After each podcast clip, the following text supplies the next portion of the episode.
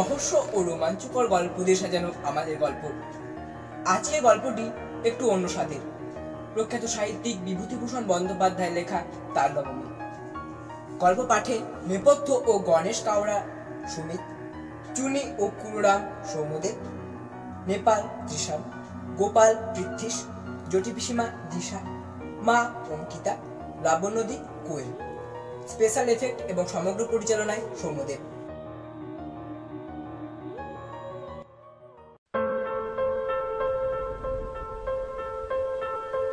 ঝমঝম বর্ষা, ভাদ্র মাসের দিন। আজ দিন পনেরো ধরে বর্ষা নেমেছে। তার আর বিরামও নেই, বিশ্রামও নেই। ক্ষুদিরাম ভট্টাচার্যের বাড়িতে আজ দুদিন হলো হাঁড়ি চড়েনি। ক্ষুদিরাম সামান্য আয়ের গৃহস্থ। জমি জমার সামান্য কিছু আয় এবং দু চার ঘর শীর্ষ যজমানের বাড়ি ঘুরে ঘুরে কায়ক্লেশে সংসার চলে।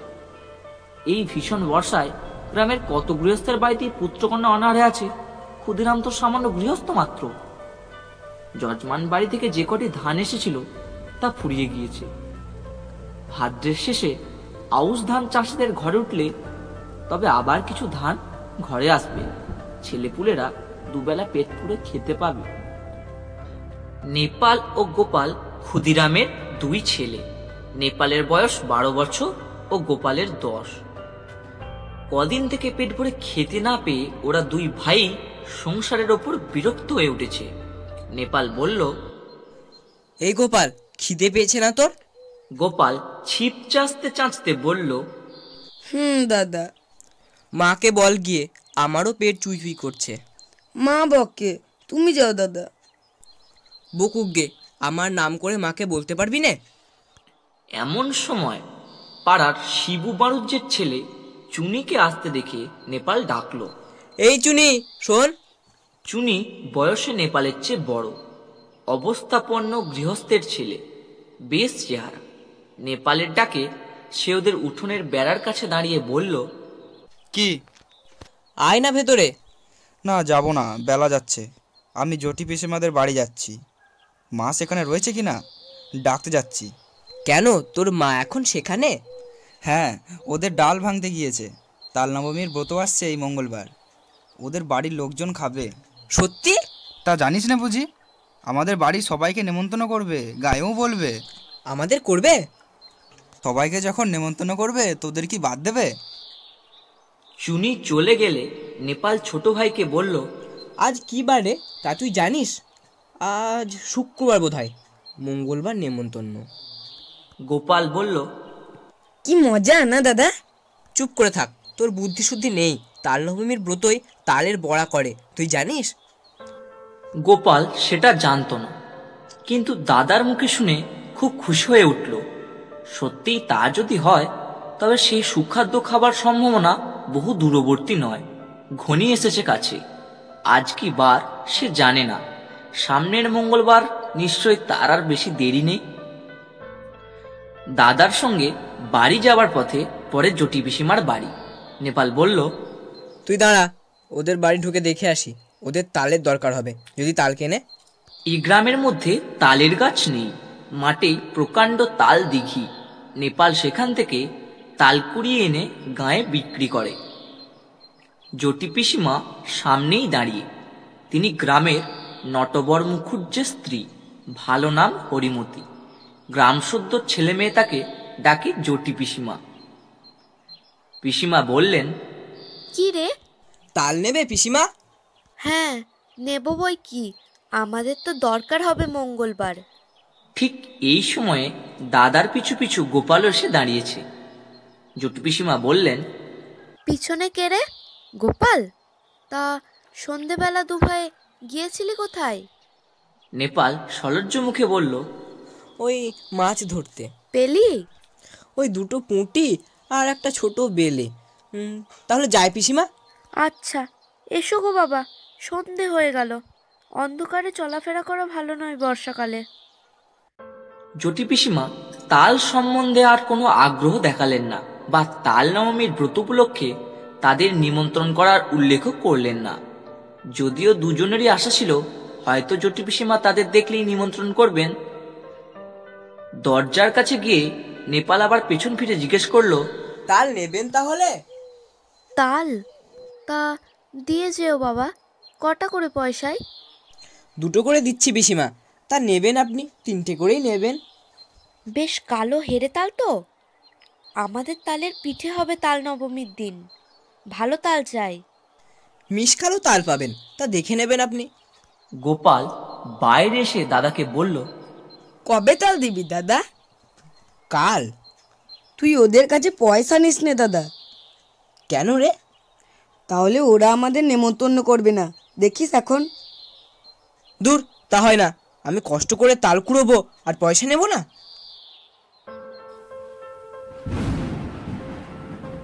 রাত্রে বৃষ্টি নামে। উহুহু বাদলা হাওয়া সেই সঙ্গে। পূব দিকের জানালার কপাট দড়ি বাঁধা। হাওয়ায় দড়ি ছিঁড়ে সারা রাত খট খট শব্দ করে ঝড় বৃষ্টির দিনে। গোপালের ঘুম হয় না। তার যেন ভয় ভয় করে। সে শুয়ে শুয়ে ভাবছে, দাদা যদি তাল বিক্রি করে, তবে ওরা নিমন্ত্রণ করবে না। তা কখনো করে?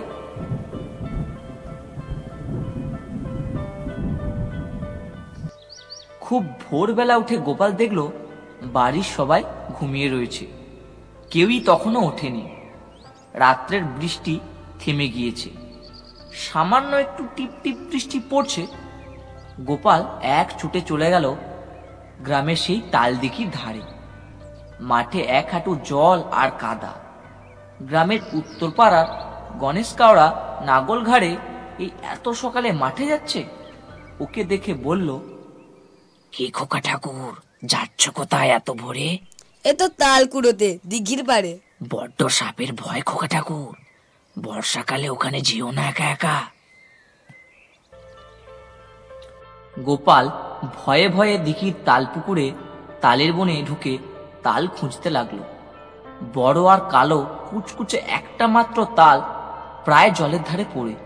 সেটা কুড়িয়ে নিয়ে ফিরে আসবার পথে আরও গোটা তিনেক ছোট তাল পাওয়া গেল। ছেলে মানুষ, এত তাল বয়ে আনার সাধ্য তার নেই।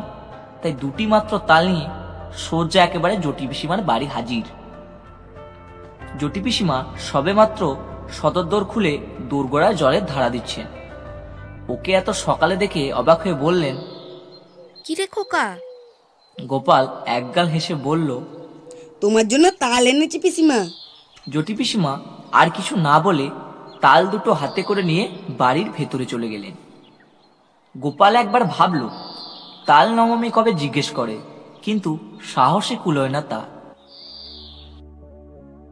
সারা দিন গোপালের মন খেলাধুলার ফাঁকে কেবলই অন্যমনস্ক হয়ে পড়ে।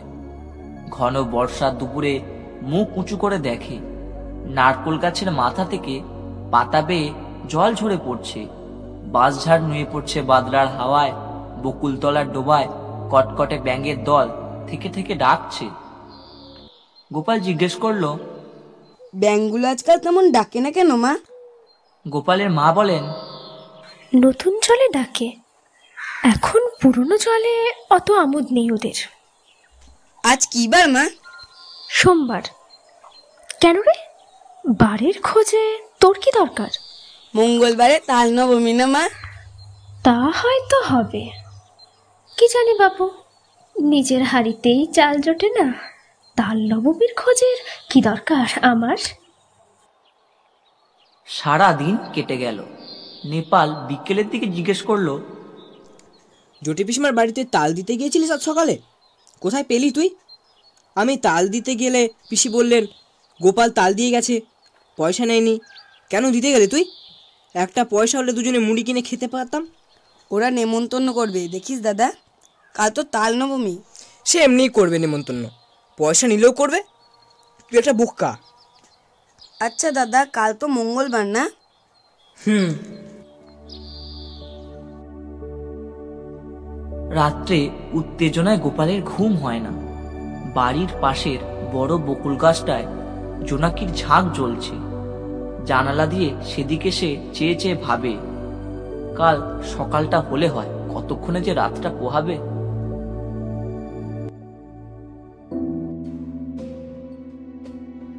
জটি পিসিমা আদর করে খাওয়ানোর সময় ওকে বললেন, খোকা, কাকুরের ডালনা নিবি? মুগের ডাল দিয়ে বেশ করে মেখে নে। জটি পিসিমার বড় মেয়ে লামন নদী একখানা থালায় গরম গরম তিল পিটুলি ভাজা এনে ওর সামনে ধরে হেসে বলল খোকা?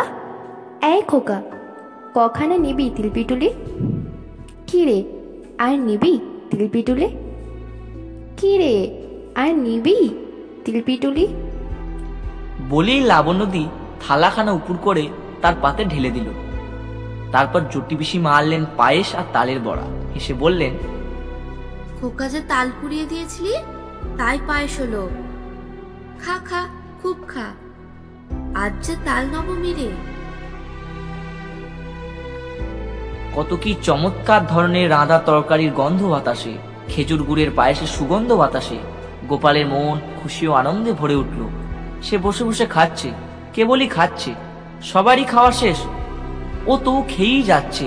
লাবণ্যদি হেসে হেসে বলছে কি রে আর নিবি তিলপিটুলি?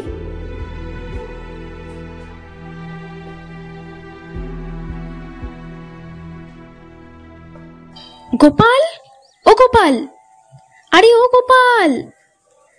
হঠাৎ গোপাল চোখ চেয়ে দেখল জানালার পাশে বর্ষার জলে ভেজা ঝোপঝাড় তাদের সেই আতা গাছটা সে শুয়ে আছে তাদের বাড়িতে। মার হাতের মৃদু ঠেলায় ঘুম ভেঙেছে। মা পাশে দাঁড়িয়ে বলছেন ওঠ ওঠ বেলা হয়েছে কত। মেঘ করে আছে তাই বোঝা যাচ্ছে না। বোকার মতো ফ্যাল ফ্যাল করে সে মায়ের মুখের দিকে তাকিয়ে রইল। আজ কি বার মা? মঙ্গলবার। তাও তো বটে আজই তো তাল নবমী। ঘুমের মধ্যে ওসব কি হিজিবিজি স্বপ্ন সে দেখছিল? বেলা আরও বাড়ল। ঘন মেঘাচ্ছন্ন বর্ষার দিনে যদিও বোঝা গেল না বেলা কতটা হয়েছে, গোপাল দরজার সামনে একটা কাঠের গুড়ির ওপর ঠায় বসে রইল। বৃষ্টি নেই একটুও, মেঘ জমকালো আকাশ। বাদলার সজল হাওয়ায় গা শিরশির করে। গোপাল আশায় আশায় বসে রইল বটে, কিন্তু কই, পিসিমাদের বাড়ি থেকে তো কেউ নেমন্তন্ন করতে এলো না? অনেক বেলায় তাদের পাড়ার জগবন্ধু চক্রবর্তী তার ছেলে মেয়ে নিয়ে সামনের পথ দিয়ে কোথায় যেন চলেছেন। তাদের পিছনে রাখাল রায় ও তার ছেলে শানু। তার পিছনে কালীবর বাড়ুজ্যের বড় ছেলে পাঁচু আর ও পাড়ার হরেন।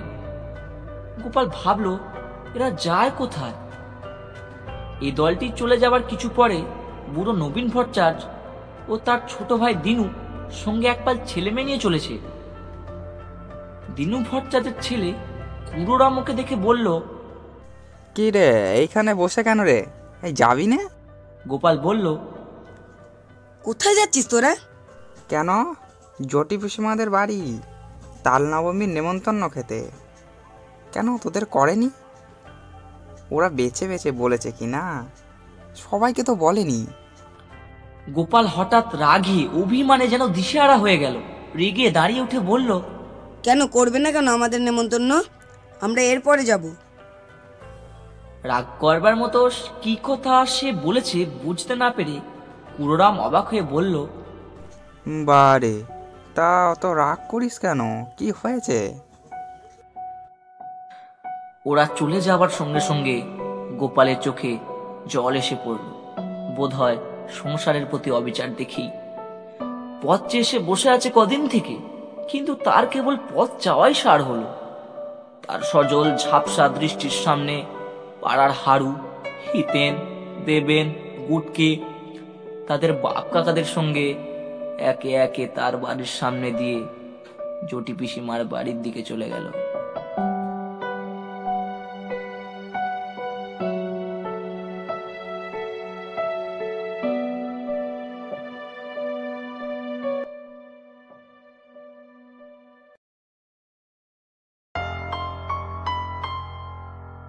শুনছিলেন খেয়াল খুশি প্রেজেন্টেশন নিবেদনে আমাদের গল্পের অন্তর্গত একটি ভিন্ন স্বাদের গল্প তাল নবমী গল্পটি লিখেছিলেন বিভূতিভূষণ বন্দ্যোপাধ্যায়। গল্পটি যদি ভালো লেগে থাকে, তাহলে লাইক করুন এবং কমেন্ট করে জানান কেমন লাগল।